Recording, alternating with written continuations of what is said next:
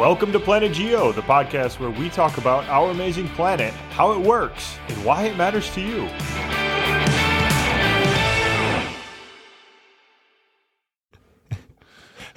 Chris, Hey, Chris, you- you're looking more bald than usual today. that's uh, actually uh, not possible. Are you freshly shaven? yeah, yeah. This morning. Nice. Okay, Yeah. there we go. Yep, I have a routine. You know, I'll never forget one of the things you taught me in class had nothing to do with geology or rocks or anything. It was you telling a story about you actually shaved off a mole off the top of your head at one yeah, point. the, it was the first time I ever shaved my head. I'll never forget that story. I think we were dying in class. That was very funny. I it bled like a stuck pig. Like it was gross. Oh Um, my goodness! What? A, uh, first of all, stuck pig. What are you? Eighty? I mean, come on, man. Oh my goodness! like, sorry. All right, Oh, it man. bled like crazy. Jesse, is that better? It bled a lot. It bled a lot.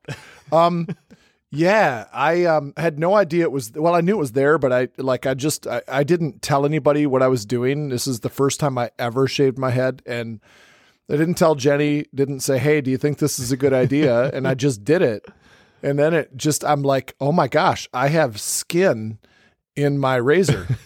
it was gross Oh, and and it just wouldn't stop bleeding so then finally i got it to stop and then i walk out and jenny is in the living room and i'm like i just walk in there i am and she's she- like shit, you, what she thinks you've gone crazy. the hell did you just do because i'm now bald now bald and bleeding everywhere.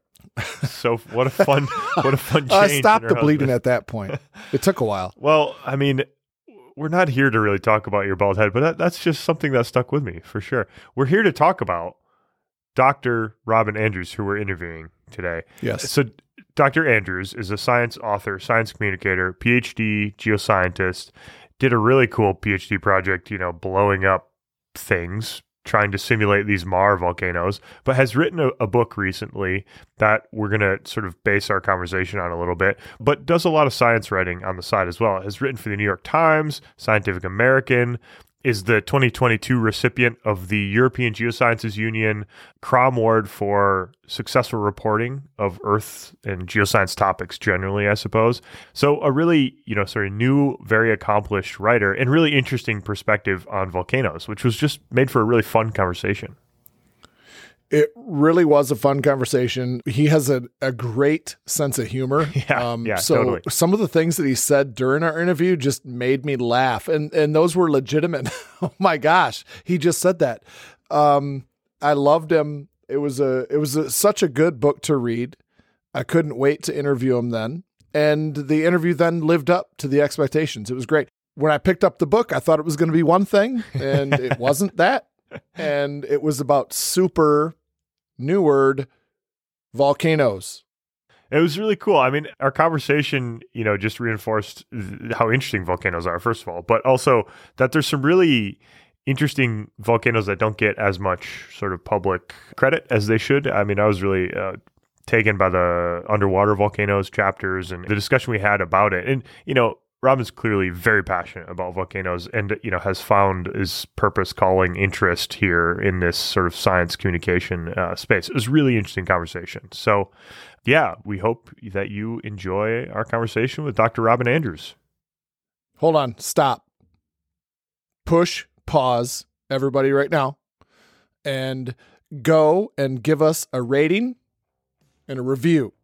Seriously. If you like this, that's what we need. Um it helps searchability. It just it's so helpful to us and then also don't hesitate to reach out, send us an email with a question or a comment. We'll get back to you. We promise. Absolutely. We love that stuff. And follow us on all the social medias. We're at Planet Geocast. And our social media intern, give a little shout out to Olivia Leone right now, doing a great job. And uh, we got some great content on there. So follow us at Planet Geocast with a C. Hey, should we do this? Let's go. Let's get to it. Robin Andrews coming at you. Here we go.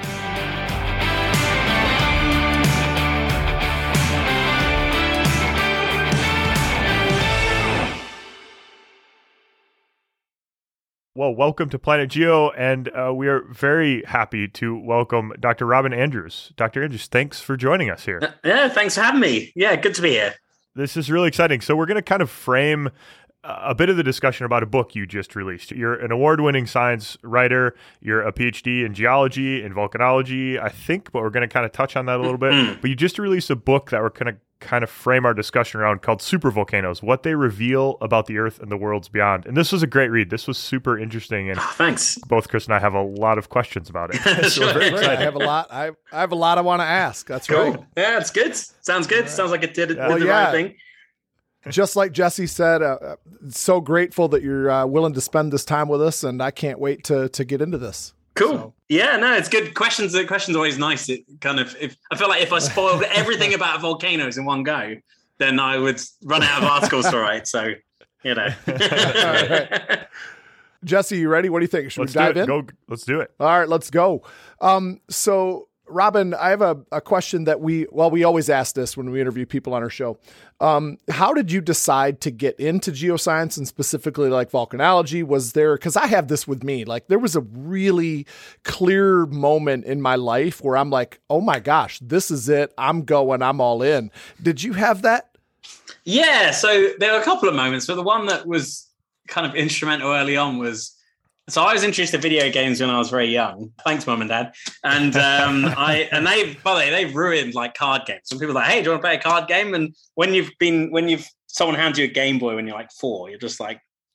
I mean, it's, it doesn't compare. The impatience levels go through the roof. But yeah, I um I love the Legend of Zelda games, and I, the first one I ever played was one called the Ocarina of Time on the on the Nintendo 64, and I was about 10 years old. Like at the time, it was like this giant 3D world you could explore, and it had all these kind of things you could go and adventure into. And there was a volcano there called Death Mountain, which is kind of a staple of the of the series. And it's like obviously totally absurd. There's like monsters in there. It's kind of hollow mostly on the inside, and like the lava has some sort of sentience and things. But as like a 10 year old, I was like, holy crap, like this is a thing. Like this is these things, this is this a thing? And and as soon as I could Google what volcanoes were, I was like, wow, these are everywhere. And they're kind of even cooler, like in real life. And no monsters will eat you. So that's kind of nice. Um, and I kind of remember thinking, like, that's really cool. And up to that point, I was thinking I was going to get into like astronomy or something like that. And I still am. I still love the stars and things. But you can literally go to these volcanoes and stand on them and poke them. And that seems more satisfying to me. So that was like the thing that really made me think, this seems sort of weird. I'm sure someone does this as a job. So that, that's a unique way into geology or geoscience is you know through volcanoes on on Zelda, right? Was that it? yeah, yeah, yeah. Yeah, that's really cool. That's amazing. I, I I've never heard Dr. that. Andrews, you win the award for the most surprising answer to how you got into geoscience. that we've not had that yet. Yeah, well, th- that combined with some very supportive uh, geography teachers and parents, and you know, they're go. just like, "Yeah, sounds correct. Go for it. Sounds crazy. Go for it." And That's, yeah, that's awesome. It's annoying how much those teachers have an influence over you, right, Chris? I mean, oh, okay. yeah. Uh, it's All so right. anno- so annoying having a great teacher. you don't even some want to go there. You want to talk about annoying. You don't want to Yeah. go there. Uh, Dr. Andrews, follow up to that. So, in your book, you talked about like you got to this point where you realized that you really didn't want to do research, that you wanted to do something else. Can you talk about that? What like what was this moment or this pivotal time? What happened? I kind of, having been raised partly on video games, I treated everything a bit like a video game, and I was like, "What's like?"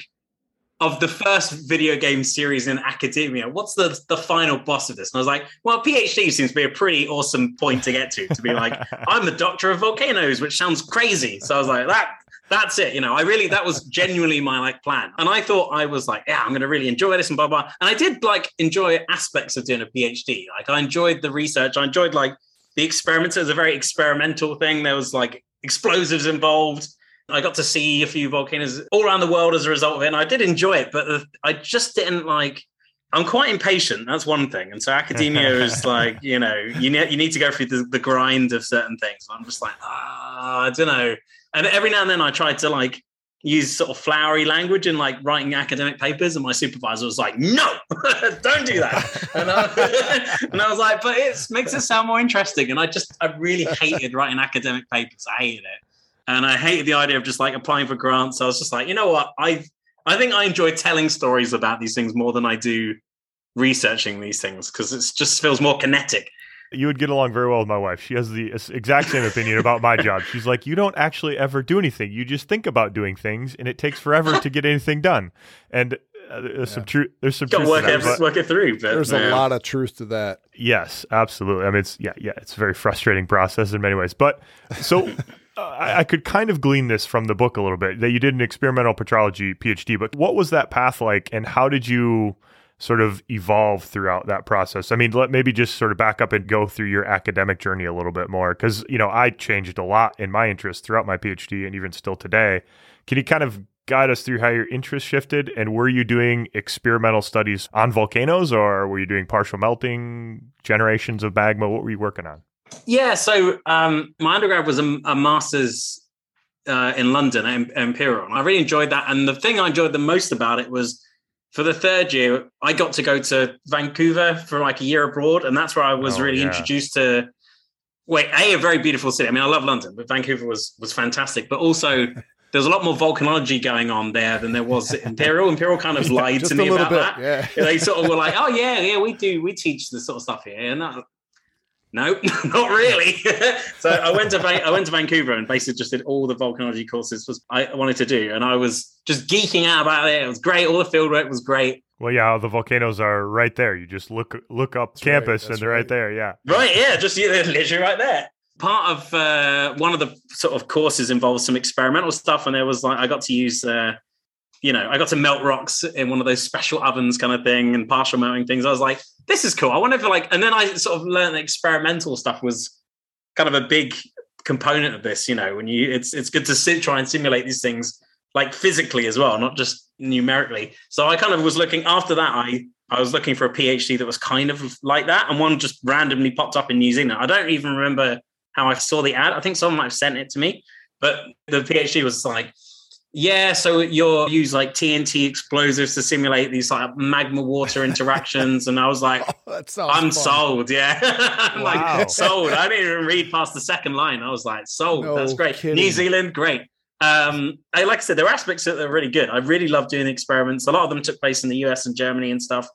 And New Zealand's like a really beautiful place, but it was just a combination of just, you know, I was like, mm, it's after the experiments are done, then there's a lot of like so make a PhD out of this. And you're just like, uh, yes. and and I just I didn't enjoy that. It wasn't like it wasn't quite the sort of detective type thinking, and there was just a lot of back and forth and a lot of I don't know. Like I understood why things are there, but also it just felt I don't know. Everything felt I felt very confined anyway. Like you don't need to feel like you no. need to validate a PhD in this crowd. Chris knows I'm, I'm overeducated. He knows both of us are overeducated. No, that's what I was just gonna say, Robin. Is you just described Jesse's life, and nobody wants that. You know, so it's it's okay. Right. I understand. Yeah. yeah. I mean, it was, I'm really glad I did it but I wouldn't do it again. yes. Yeah. yeah. Robin, I do have a question, and this is 100% serious. How does a crazy high school teacher get his hands on one of these ovens? Um, I need to um, know. like, oh, no. Oh, my gosh. Look. That sounds like so much fun.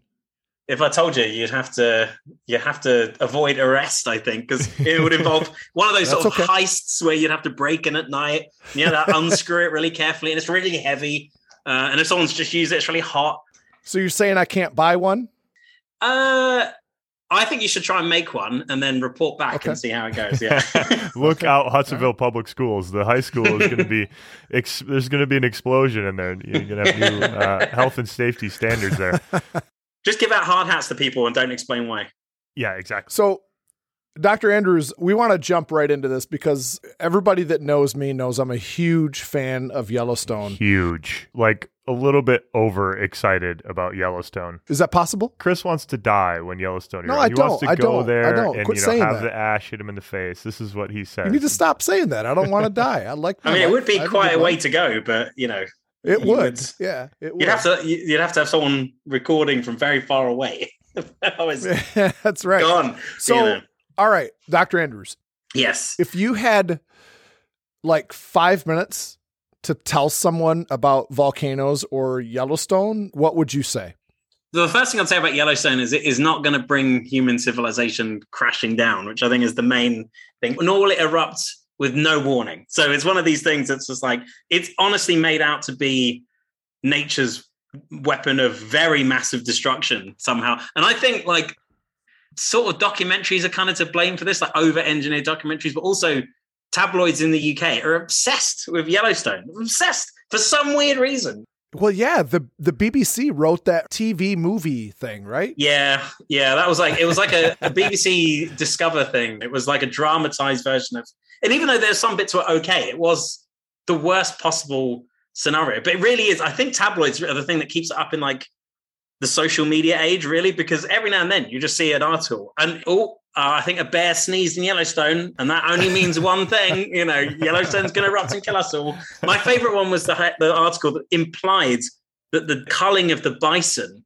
in the park was related to an eruption. Like they knew something and they were taken out before. And it's just crazy. So, right from the offset, I'd be like, it is not going to kill us all or bring civilization down. And the chance of it engaging in an epic eruption is so small on any given day and in the near future you know it may never do what it's done in the past again. So yellowstone is like beautiful and amazing and really cool for so many reasons. You're more likely to die falling into one of the hot springs which people do really regularly somehow shockingly regular so so Chris teaches a, a, field course. I mean, it's basically a geoscience field course for uh, 25, I don't know, Chris, 25, 26 students now. 26, yeah. 26 high schoolers yeah. that they put in big buses and drive across the Midwest out to Western U.S. And they go to Yellowstone every time. I went on this as a as a kid in high school. And, you know, Yellowstone is like the huge, it's a crazy cool geologic feature, right? So it's very kind of, it's a good hook into volcanoes, I suppose. But I mean, you talk in the book about you know how there's sort of many major eruptions. I don't know, Chris. Maybe you can explain this better, like because you've been to Yellowstone a lot more times. Like the sort of typical understanding of Yellowstone geology, and then you kind of reframe it, Robin, in your book a little bit. I think what Jesse's referring to, Robin, is that you know there are these three massive eruptions from Yellowstone, but you did a great job of framing this differently. That this was not one event three times. This was more drawn out than that. So does that do you remember yeah you yeah. Yeah so to our so, listeners? Yeah so eruptions are often thought of as like one big thing that happens. Either like lava just keeps coming out or there's a massive explosion. And you kind of i think mount st helens eruption in 1980 was part of why people think of that like singular explosion because there was like a giant explosion in May 1980, and it was like r- crazy big. And then everything just stopped sort of after that for a while. And then, but it kind of kept erupting, but in a really slow, casual, like calm way. So I think people always remember that giant explosion for good reason. So I think that's where the idea of oh, if there's going to be an eruption, it'll be like a giant explosion. And yeah, like if Yellowstone engaged in like the worst possible case scenario where you know, it evacuated all of its giant city-sized magma chambers. It would be like terrible for like the region for sure. Like it would not be good. But I think what's kind of even if it was like a moderate eruption, if that continued for years, that would cause so much problems, you know. And it's, it's kind of lucky it's sort of in a relatively unpopulated area. Like I always think of Auckland and it's got like volcanoes, 60 volcanoes in the bay. And if one of those erupts would like one or two years, all that ash will like ruin their electrical circuitry or like smother any kind of any crops. Or there's not really that kind of thing there. It would block up the sewage for years. I couldn't yeah, believe yeah. that. Yeah, that was a crazy thing. Like all I could think of was the Shawshank Redemption scene, but everyone is doing it, you know. And it was just like, it was just so. So the geological evidence shows that these really big eruptions aren't just a one big explosion. They're done. There's like a big ramp up of activity. And then there's a really big explosion. Ash goes everywhere around the country, and then they kind of ramp down and go up again. And you know, there's they're like roller coasters that go on for a long, long, long time. Except roller coasters that everybody hates, sort of thing. So yeah, they can go on for months, years. Well, you said, Robin, that these may have actually gone on for even longer than maybe a human lifespan. right. Yeah. It's crazy to think, right? That is crazy to think about. That's yeah. There's like wow. gaps in between. I mean, it's it comes down to how do you define when an eruption ends. For a human, it's like well, when it's when stuff stops getting destroyed generally for a fairly like for a few weeks. But to a volcano, it doesn't care. Like there's no, it doesn't have a schedule. There, so what? So are they pauses between those things, or is it all considered one big eruption? Like no one can. It's kind of arbitrary. Like nature doesn't care. It's just going to do what it wants, sort of thing. So it's like when you say, "Where does space begin?" It's it's like nature doesn't care. It can be wherever you want. Like, you know, so of the three major events in Yellowstone, they're not a singular massive eruption. It's more sort of pulses of eruptions over a fairly long duration. I mean, human timescale based duration. Then, yeah, for sure. Yeah, yeah. And with the one, the original really big one, uh, 2.1 million years ago, that was you know that could have gone on for like a human lifetime sort of thing. So, can you imagine if that was happening today? Again, like there's no evidence that this is going to happen ever again, but like if that did happen today, it would just cause like people born in this era would just accept that there's a part of America that's just constantly erupting ashes in the sky. You know, it's such a weird thought, but that's what it would have been like. Yeah. So you actually said something that I, I really want you to, you're the expert in the room. Um, and I want you to go ahead, feel free to get scientific on us here with us, but you talked about how this might not ever happen again. There might not ever be a super eruption in Yellowstone. And I want you to explain this because how is that possible given the history of the whole track of the hotspot? You know what I mean? Like, right. yeah, there have been mean, dozens yeah. of eruptions in these eruptive centers, uh, you know, in the last 17 million years. So is it going to do it again, just maybe not where Yellowstone is now? I mean, what did you mean? What do you mean? Yeah, so as you as you mentioned there, like you have this this kind of track, this like s- these scars that go across uh, kind of the Pacific Northwest, and basically uh, the Yellowstone is powered by something called a mantle plume, which is this kind of like a big fountain of very buoyant, superheated material that comes up from like the fringes of Earth's like liquidy heart sort of thing, and and these are really not very well understood partly because they're really hard to see. it turns out um, it's hard to see. We're never going to see them with our own eyes, so we kind of have to sort of work out how sound waves bend through them, and it's it's all kind of it gets a bit esoteric almost. But um, these plumes are thought not to move, but the surface of the Earth does. So the tectonic plates move about like jigsaw pieces on like a swimming pool or something, and the North American plate. Which, as you can imagine, is when North America sits kind of is moving in a sort of relatively constant direction. So that means that the hotspot is like cooking a line across America kind of thing as time goes on. And it's been doing this for at least 17 million years, maybe like way longer, but the evidence only goes back clearly that long. So, like Yellowstone sort of predecessors, its ancestors have existed all along a track going all the way to, you know, uh, basically right the, the, the shorelines of, of, of Western America. And Right now, the hotspot where the plume is is under Yellowstone, but it's still moving, and eventually the hotspot is going to move under these really thick mountain range to the north, and it's not clear if it will be able to like create enough magma to even pierce through the surface, sort of thing.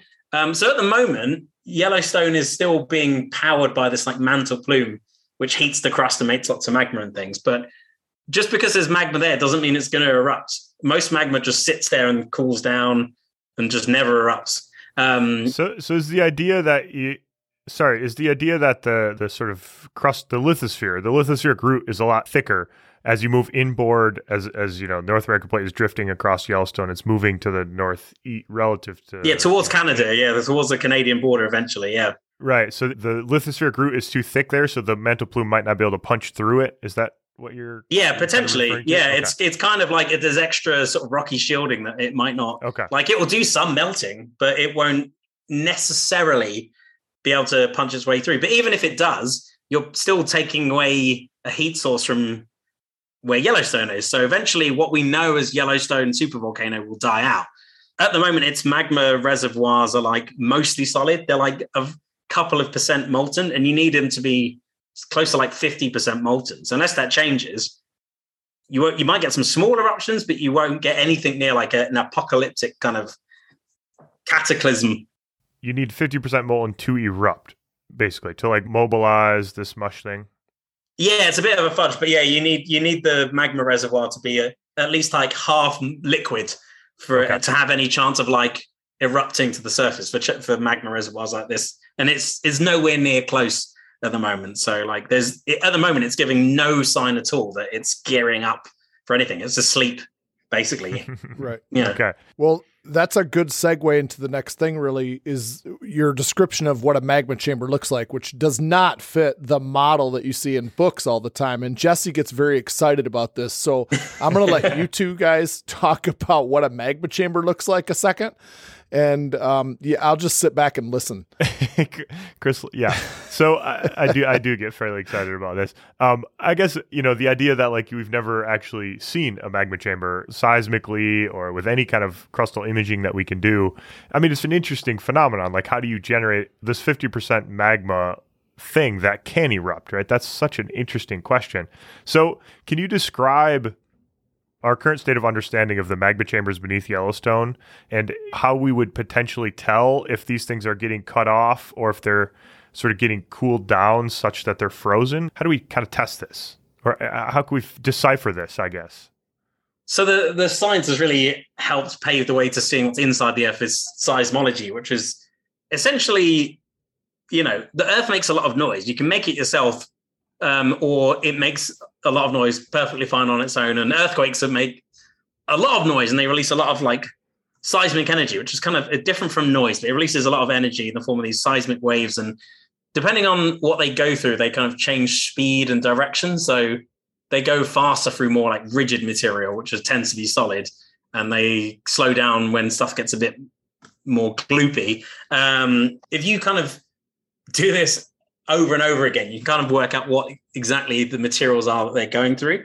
So when things are really shallow, so if you've got really shallow magma reservoir, it's people don't really think they're like big caverns of just molten rock anymore. It's more like I think I described it as like the devil's sponges or um, Beelzebub sponges, and you've got this like solid network um, we're full of holes which allow like the liquid to move through, kind of thing. And in this thing, the the solid is like the crystals that are coming out of the magma as it's kind of cooled down. And if there's a route to the surface and that liquid is hot and buoyant and gassy, then it will punch through to the surface. So that's kind of what like seismology and like experiments and labs and simulations are kind of showing. But there are there are like huge limits to seismology sort of thing. You know, the deeper you go, the lower the resolution is basically, and you need to instrument the hell out of something to have any idea where anything is. You can't just put a seismometer and be like done. You need like hundreds of things if you want to see it, and you know, so it's expensive and tricky and.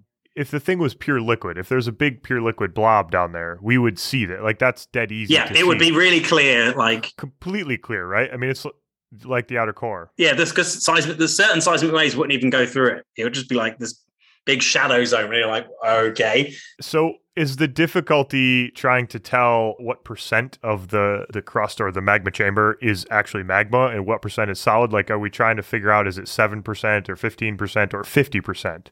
Is that that where it gets fuzzy? A little bit. It gets a little fuzzy, but like they're they're pretty ac- reasonably accurate because you know, if you really set up a big seismic grid somewhere, and Yellowstone has a really decent one, and recently had like a really massive one because the experiment they, they've recently run, uh, they're still going through the data though. Um, but you know, they're really heavily imaging at least a shallow magma chamber, which is still massive. But then there's one beneath it that's I think four times the size of New York City. Is that right? I can't remember now. But yeah, it's it basically is enormous. so it sits on a really vast one. Um, and that one's harder to see, but you can kind of broadly estimate like how solid or liquid is. I think that's pretty well constrained if something's really shallow. The trick is you really need really high resolution, like seismic imaging.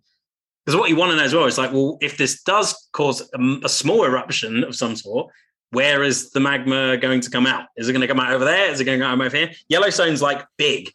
I mean, even if it doesn't erupt, if magma kind of suddenly intrudes right underground and it superheat some water, that can create a, like a hydrothermal explosion. So that's the harder part at the moment. So when you're on a big scale and you're making estimates, they're pretty good of like melt and things, but working out like the pathways, and especially because they can keep changing, that's really difficult at the moment. Okay. Okay. Okay. Yeah. Interesting. All right. Um, so switching gears, you mentioned in the book, uh, this is a quote that really jumped out at me and it's a quote. I think it's direct. You said the origin of the planet is volcanoes. Can you elaborate on that? I thought that was a very interesting statement. I loved it. Yeah. Yeah. So, I mean, volcanoes don't just look cool, they really like do drive the sort of fates of world, sometimes define them. And you know, Earth used to be like a big magma ocean when it first came into being, essentially in the violent birth of the solar system. And as soon as that cooled down a bit, you have basically solid bits that are colder and hot bits, and the hot stuff will always want to come out. So volcanoes were the first things to appear on Earth, and when a volcano erupts, it, um, it erupts new land, um, some of which form like the building blocks of the continents we live on today. Today, it's volcanoes erupting create the youngest land um, on Earth. You can see it happening all over the place. They erupt gases and liquids that give the planet its first draft atmosphere. Sometimes they can really give a planet lots of its water. People still can't agree like is Earth's surface water largely sourced from like within the planet, or did it get delivered by like soggy asteroids or something. It's probably a bit of both. But I mean, volcanoes are like the best landscape architects like a planet has. Like they change the surface, you know, if they're underwater, they provide elements and chemical and electrical circuits that help incubate life. They're often seen as like destroyers, but mostly they create habitats and land and atmospheres that if there is life, some life will be like, this is great. Yeah, that's they really do make a planet sort of thing. And if it's if a planet is still erupting, then it shows you that the planet's got like an active, healthy geologic heartbeat. If, a, if, a, if there's a rocky planet and all its volcanoes aren't erupting, uh, that's not good. That's like a comatose planet. You know, that's not great. that's right. That's right. That's not a planet I want to be on. That's no, right. I agree. Yeah, like Mars or something. You know, yeah. Mars. You might get an eruption again one day, but really, like it is not. That is not Mm, an irradiated desert. Great. Ideal. Yeah. So. So we're gonna move on. I I, I want to move on to some like non. I guess well, non super volcanoes. And actually, this is an interesting point because you call the book Super Volcanoes, but actually, uh, Chris and I, about halfway through when we were reading it, we're like, actually, this seems to be not necessarily super volcanoes, like really, really big volcanoes, but like super cool volcanoes, maybe or something. How, can you? yeah. Can you t- I don't know. That was just our take on it. That is it. That's exactly what it was. Yeah, yeah. That's exactly yeah. it. How much shit did you take for that? Uh, oh, um, it depends. Like not as much as I thought. I mean, I guess because volcanologists, like academic proper, I'm still studying volcanoes. Volcanologists hate the term super volcanoes generally. Um, because it is kind of silly. Like it's basically a super volcano, all one word, is um, technically a volcano that erupts more than 240 cubic miles of matter in one go, which is, as you can tell, is super arbitrary. It's like yeah. if it was 239.9, it would be nature wouldn't be like, damn, oh, that's so close. You know, nobody cares about a second. So it's kind of it's just like it's a very big eruption. So, um, but I, I mean, the term has kind of stuck, and especially in the minds of people in you know the UK and America and that, like the term super volcano just has like a sort of buzz to it. And I thought, well, if I make it two separate words, which isn't the technical thing, and kind of just talk about volcanoes, I think it's really cool and stuff like that. And I was debating whether to actually explicitly say, by the way, this isn't all about like Yellowstone world ending, blah. But I thought, you know what? People will get it. They'll get it. But I have received two very angry emails um, from readers who are just like, I only wanted death and destruction. Like, what are you doing? you know, and I was just like, that's okay. that's unbelievable. I wondered about that. Actually, that thought crossed my mind because, you know, I thought I was going to pick up a book and read about Yellowstone and Toba and Krakatoa. yeah. I mean, Krakatoa, even that 1883 eruption, like super famous. Everyone, even if you know a bit about it, you're like, there was a giant explosion lots of people died. That was that's not even a super volcano. So it's just like who cares? Yeah. it's just it's so uh, it's so arbitrary. It's just like yeah. If I had eight chapters on eight recent super volcanic eruptions, I don't think we'd be here to read it. I raised my eyebrow though. I can't believe like I didn't even realize you know one word versus two words, and uh, you start off. I think you were talking about the 2018 Hawaii eruption, right? I'm like, huh, interesting, okay. And then Jesse, you know, he, he's like, you're a little slow over there. You know, um, this is about super volcanoes, not super volcanoes. So. It's, a, it's a little cheeky. It's a little cheeky. But when my editors were like, so what do you think? What do you think of the cover? And I'm like, make sure the word super and volcanoes are on two separate lines, so no one can ever accident it. You know, so there you go. There you go. So uh, I was just like, so I've covered my base enough. On the note of non super volcanoes, but super cool volcanoes, you have a, a, sort of weighty chapter on mid ocean ridge volcanoes, which we have, you know, we've talked about Yellowstone on this podcast a decent amount. We have not really talked much about mid ocean ridge volcanoes. So, can you give us an intro into why these are important to think about and sort of maybe, uh, you know, a couple highlights that you think are interesting? Uh, I mean, for me reading this chapter, I felt like you were particularly passionate about these volcanoes. Maybe that's not true, but I was reading between the lines a little bit. Yeah. I really enjoyed writing about it just because I thought it, it's it's kind of it's sort of absurd to me that like so Earth is obviously a volcanic planet, but most of its volcanoes are underwater, and there's that uh, thing that's often said that you know we know more about the surface of the moon than you know what's on the seafloor, and it's like yeah, the sea's in the way. Like it's really hard to like well, duh, you know, it's really oceanographers and volcanologists are like it's really annoying. There's so much ocean in the way, damn it. And and and I was like, so how do people explore these underwater volcanoes? We don't even know how many there are, which seems like a sort of oversight in our t- on our like how does the planet work, you know? And they actually go down to look at these things and like these still in these bubbles, these submersibles. But I, I got particularly excited when I was chatting to someone and they were telling me about not only remote controlled submarines that are kind of tethered to a boat, but completely autonomous artificial intelligence controlled submarines, you know, with names like Spock and Kirk, for, for goodness sake, obviously. Uh, so, so good.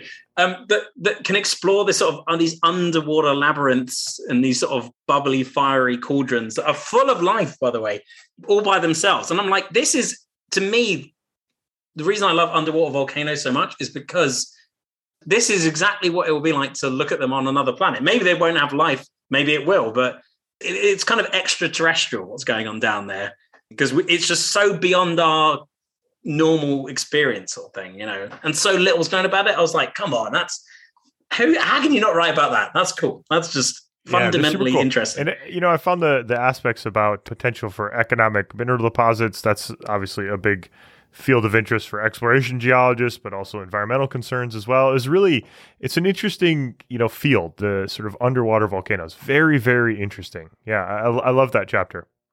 Yeah, thanks. No, I really I loved writing about it. And aren't the people that work on these things so cool? They're so interesting. Oh yeah, yeah. yeah. they're just uh, the, the, way they describe things, either really casually or just completely full on. You know. So maybe this harkens back to your PhD a little bit. The the you know using TNT and, uh, and you know, magma and stuff. But you talk about how underwater eruptions are not as explosive as subaerial or you know uh, eruptions above the ocean surface.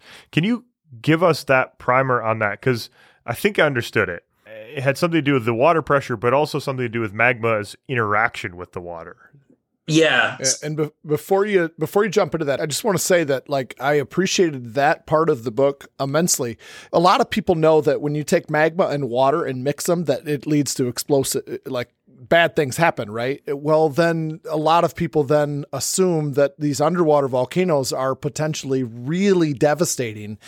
And your explanation was something that I'm going to use now from now on in my classes. It was oh, great. I loved it. Yeah. So, yeah, do it. Let's go. Let's talk about it. Yeah, so obviously, as illustrated by the recent eruption in Tonga, if you have a, a, a volcano that is just underwater or just above it, that is a terrible combination, especially if there's a lot of gassy magma. And there's still scientists are still trying to work out exactly what the deal is. It's really hard to get all the underlying physics quite clear because explosions naturally are quite dangerous. you can't freeze them and stick your hand and be like, look at all the different bits. But it's generally thought that if you have like magma in a in a bucket, as everyone does, you know, I've just got one over there. If you just dump water in it, a lot of steam will come off, but it won't explode. It will just be like a bucket of steaming magma. And similarly, if you pour magma onto water, it'll just boil it off. They might get bubbles through the magma, but nothing really happens. It seems to be that you need to sort of have some turbulence where the water gets sort of intermingled with the molten rock. And if this water gets trapped and then heated really quickly, there's a lot of kind of different processes, but basically this water expands so violently that the only thing it can do is like fling all that magma out the way. It's like a really powerful pneumatic drill almost.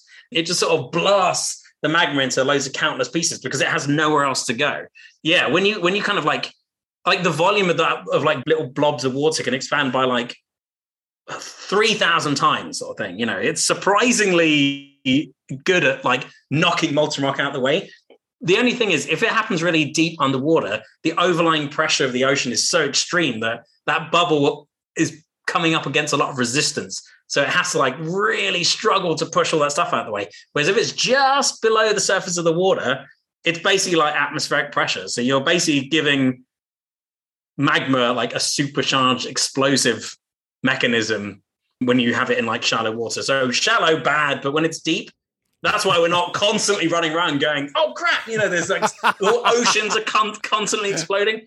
Normally, you only see if an underwater volcano erupted because like all this pumice just suddenly appears and then just crashes into Australia. You know, it's a really weird thing. Is this like a, a, a sort of a, a sort of a runaway process then? I mean, I'm thinking like, you know, a, a, fission reaction or something where, you know, water separates and then it breaks into steam and then it separates more and it flings more water and breaks it and it kind of mingles a lot more. Yeah, it depends. Like it's a runaway if like so if you just have lava leaking into the into the water kind of column, you can kind of get this mingling, especially if it's quite aggressively erupting. And that can cause like moderate explosive activity in the days leading up to that giant explosion in Tonga. There was like eruptive activity happening, and that was because you know you had magma water mixing, but only small amounts of magma was involved. At some point, it's thought that like this magma chain it had been filling up for like a thousand years, and essentially it had been it the magma inside this volcano was like doming the surface of the volcano. It was really straining to get out.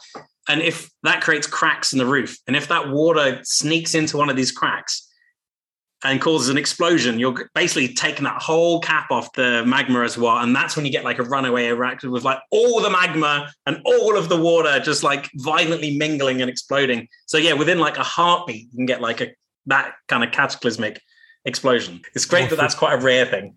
yeah, yeah, right. So I have a related question to this, and it relates to your experiments you did in your PhD, maybe, or maybe not you, but the field that you're in for your PhD.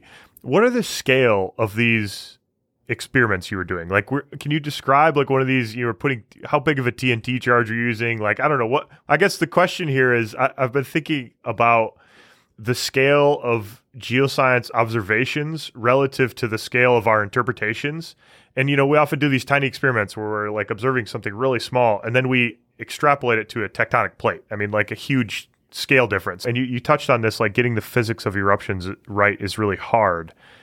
So I don't know, what are we working with as far as data that we we know works well, like experimental data or something like that? Yeah, I mean, it's getting increasingly precise. You know, basically, you kind of run experiments that try and simulate a. They're good at isolating a handful of processes that might be happening rather than try and replicate all of it. So, and, and that way you can kind of go, oh, that's why it happened in that order or something like that kind of thing. It won't tell you everything, but so the experiments I was involved in, there were they were basically creating buried explosions, some with TNT, um, creating like you know house-sized craters, and some with just pressurized gas and like ball bearings in a lab because you can do more of those basically. Basically, the, the kind of volcanoes I worked on are called maar, M A A R, and they're really weird because they tend to just explode once. Um, something happens with the magma underground where you get this big explosion, and instead of like a volcano, uh, like a mountain shape, you get like a depression crater. And often you get them when you have these shallow magma water interaction sort of thing. But it's really hard to like mingle magma and water and cause a giant crater forming explosion without getting killed. So burying explosives and using slow motion cameras and markers is kind of how you do it. And the main thing I took away from that was like, well, they're a bit like nuclear weapon craters. If you bury a nuke and blow it up, it looks exactly like this. So I spent a lot of my PhD reading oh, how do you bury it? How far do you need to bury a nuke to cause this sort of crater? I must be on some sort of list somewhere. but there's so much reading material. That's great. Is there a well-known example of one of these? Of like a nuclear? Oh, of a maar or a? Yeah, yeah, a maar. Yeah. Yeah, I mean, New Zealand is kind of covered in them. There are loads in Japan. There aren't really. There isn't really one that's like. Not in the way that like you have Mount St. Helens or Mount Fuji or Kilauea or something like that. They're often like loads of them in one go. You get like fields of them. So you see them in like volcanic fields.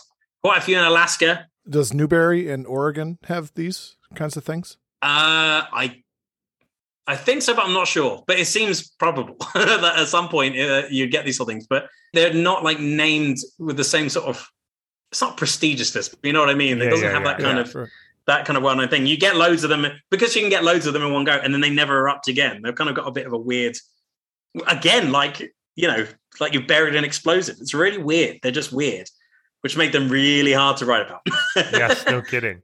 Okay, yeah, you talked about uh, Marie Tharp, and to be honest with you, I was a little pissed off. Not at you. I was pissed off at my own education, I guess, in that I had never heard of this person, but what an amazing contribution.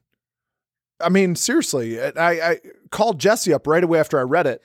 I said, Jesse, what the hell? Have you heard of this? And he said, Yeah, but only recently. And first of all, let's back out of this a little bit. And, and can you describe her contribution, please? And then, um, I don't know, why is this not, why is this a secret? I don't understand. It's kind of, yeah. So the whole thing, like, her contribution was essentially to revolutionize the way we understand, you know, how the Earth's surface transforms and is made and how oceans are made and stuff, which is it's pretty big deal. That's not like a small thing, um, especially as like she wasn't like co-authored on any papers. She wasn't allowed on research cruises. You know, she was. This was in the um, in like the fifties and the 40s, 50s, and 60s. She was an assistant to her male colleague, sort of thing. And it's all very infuriating and it's sort of just like, she's obviously better than everyone at this, you know.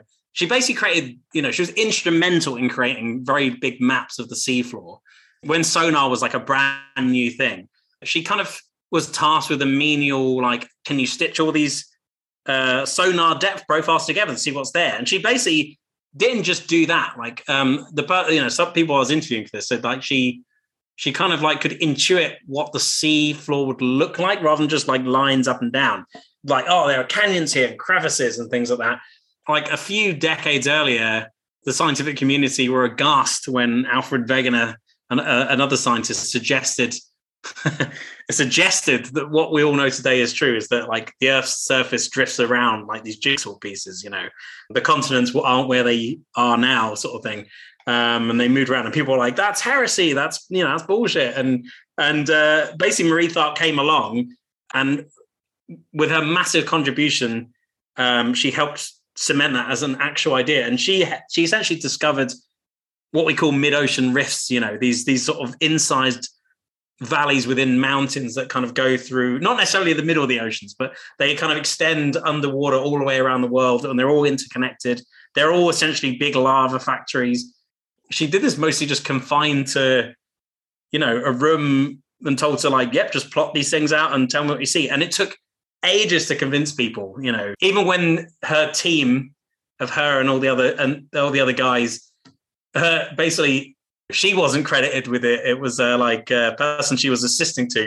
You know, someone's like, "Young man, you're shaking the foundations of geology," and she just got like no recognition for it for for most of her life, really.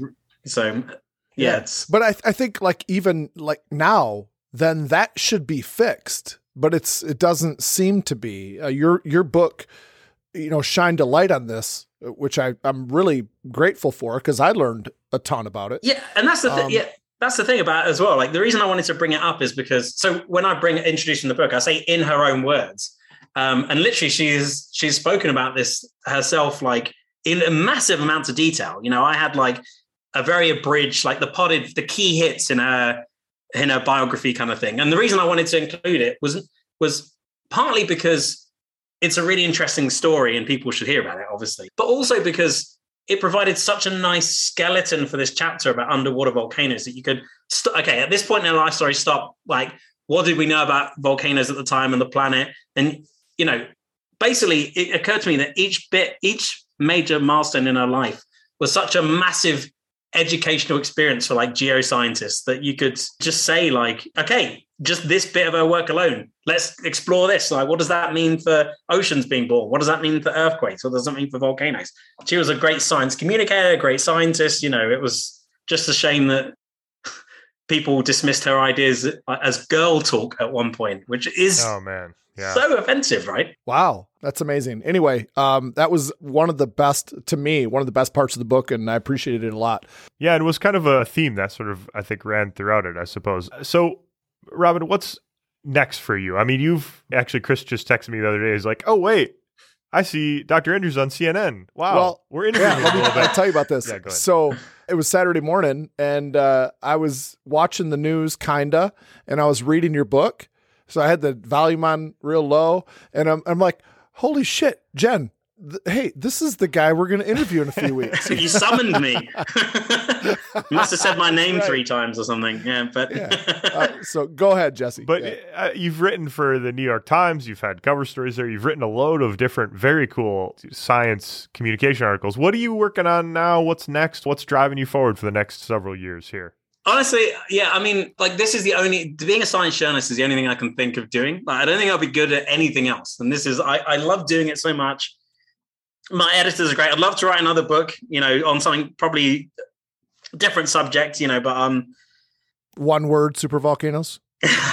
Maybe, but nice. It's nice to take a bit of a, you know, this book kind of I came together during the pandemic, and after, like, I know we're still in a pandemic, but I got to D- December, this last December pass, and I had done a lot of writing and, and just finished a book, and the book had come out, and all the nerves about reviews started to go away because people seemed to like it, and I just crashed. Like in December, I was like, I'm just going to play Halo. That's all I want to do. Play Halo. That's all I want to do. And now I'm getting back into the writing, but I'm kind of, I think now the imposter, everyone has imposter syndrome a bit, but the imposter syndrome for me has kind of gone a little bit quiet now. I've always enjoyed it, but now I'm really gonna like I'm gonna take my time. I'm gonna think of big projects I want to work on and actually like revel in the fact that you know what people do think volcanoes are cool. Maybe I'm not that bad at this writing thing. So um yeah, well you, know, you, you, you, can you yeah. can put the imposter syndrome in a box. You know that that, that can go away yeah. for a while. It's a it's a cool book and very cool writing. All your yeah, articles think, are very cool. Thank you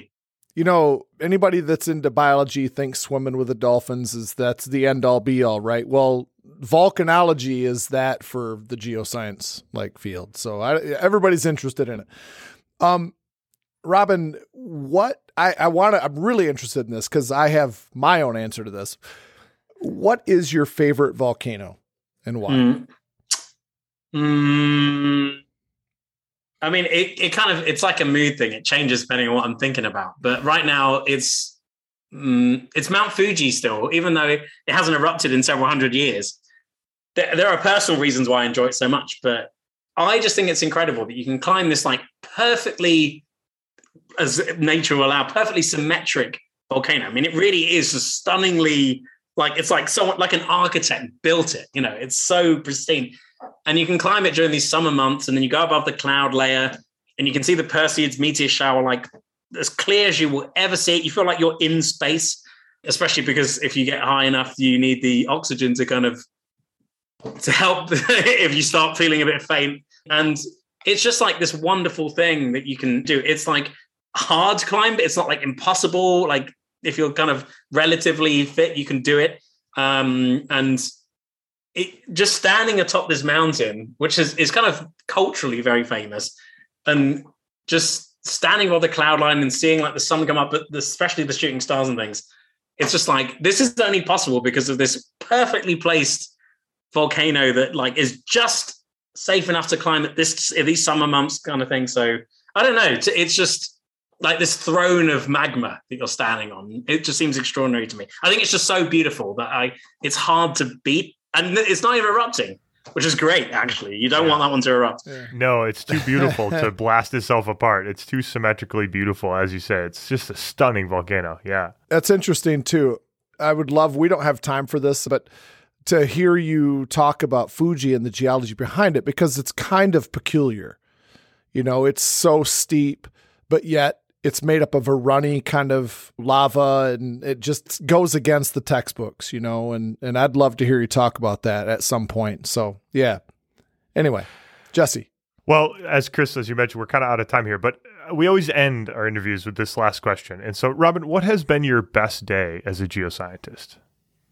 Oh, my best day? Mm. Oh, that's really tricky. I don't know. Like, it depends when you count as being a geoscientist. But I think the first time I showed my parents what lava was like up close meant a lot as well because I'm very lucky to have very, very, very supportive parents who are always like, "Yeah, you're interested in that. You should pursue that. Doesn't matter how bright. Just go, go for this thing." And but they had never seen like a, a, a volcano erupting in any manner. So when I when uh, took them to uh, Stromboli in Sicily and was like, "Look at this!" and there's this like giant 500 meter high like lava fountains. Like you seeing really is believing. It's like you know they didn't need convincing that what I was doing was like exciting, but when you see that, you're like, oh, I get it. Like I get it, and just you know, kind of repaying that support back by showing them the spectacular thing, you know, just meant a lot. So I think that was more than any like scientific revelation or epiphany or anything. That meant more to me than any other anything I did during my brief stint in academia. So yeah, I'd say that. That's awesome. That's, that's a great answer. Excellent answer. Jesse, Yeah, sure. that might be the common denominator with the Yeah. volcanologists. Seriously. I- it- it might I mean, be. everyone that we've interviewed has said the same thing. They say they want to go into volcanology and their parents have been supportive. Yeah, it's true. It's true. There's a lesson in there somewhere. I don't know. Well, this has been an interview with Dr. Robin Andrews, author of Supervolcanoes What They Reveal About the Earth and the Worlds Beyond. Robin, thanks very much. This has been really fun conversation. Great read, very interesting book, and uh, yeah, this has been a super fun conversation. Thank you for spending time with us. We love it. I'm so it's my pleasure, honestly. Really great chatting to you two. you are, uh, it's like midnight in London right now. So As far as all good, yeah. late night for you. No, it's still. I you know what? I actually have to write something after this. Oh, it's, okay. it's gonna it's gonna go on, but I, I'm I'm on east I'm East Coast time really, um, Okay. but but but also very very night owly. So you know, mornings horrible. I'm just like some Well, pours concrete I- into my brain. we really appreciate uh, you donating your time for us Oh. and spending an hour with us. It was Great, great. fun, great fun, great to meet you Loved too the as well. Yeah. yeah, absolutely. But don't forget about us. Wh- wh- When you come out with your next book, have your publicist send us a copy and we'll have you on again. I'd love to Absolutely. have you again. Absolutely, it'd be great fun. Yeah, yeah. Yeah, super good. If there's any interesting volcano stuff happening in the world, we'll uh, we'll hit you up. This would be this would be great to do again. Oh yeah, yeah. They don't stay quiet for long, do they? No, that's right. That's right. Yeah. All right, right, thanks, Robin. Really appreciate it. Cool. Yeah, cool. nice to Thanks, meet guys. you. Take nice care. to meet Take you. care. Yeah. Have a Take good care. one.